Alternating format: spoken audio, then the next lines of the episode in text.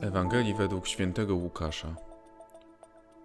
W tym czasie Maryja wybrała się i poszła z pośpiechem w góry do pewnego miasta w ziemi Judy.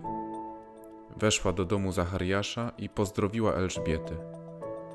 Gdy Elżbieta usłyszała pozdrowienie Maryi, poruszyło się dzieciątko w jej łonie, a Duch Święty napełnił Elżbietę. Wydała ona głośny okrzyk i powiedziała: Błogosławiona jesteś między niewiastami i błogosławiony jest owoc Twojego łona. A skądże mi to, że matka mojego Pana przychodzi do mnie?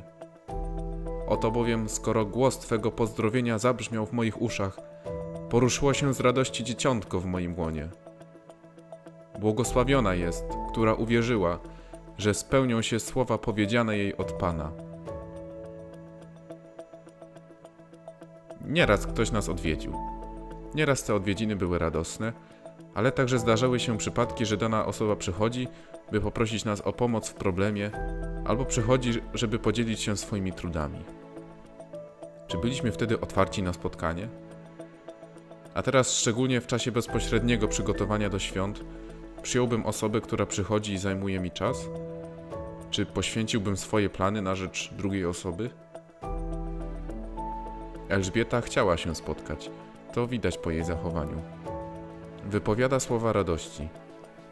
Jest jednocześnie całkowicie zaskoczona odwiedzinami. Można to poznać po tym, że mówi, iż poruszyło się dzieciątko w jej łonie. Dziecko reaguje na to, co przeżywa matka.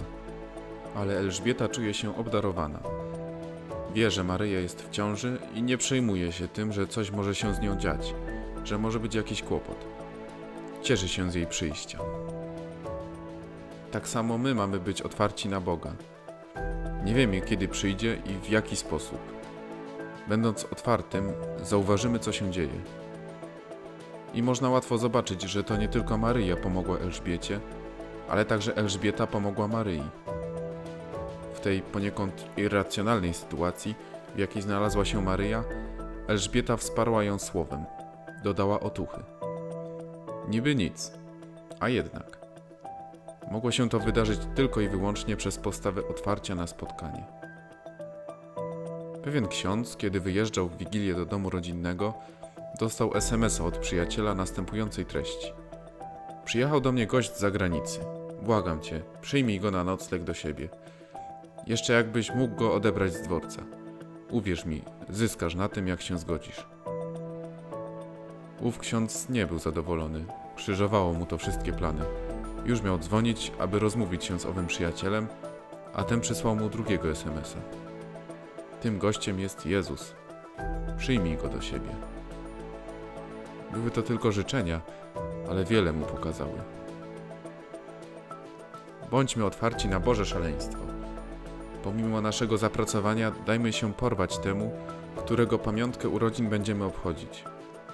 Może to czas, aby oderwać się od obowiązków i pójść na adorację do kościoła, albo przyjść do kogoś i zburzyć mu plany tylko po to, aby przypomnieć mu, po co cały ten wysiłek, o co chodzi w te święta.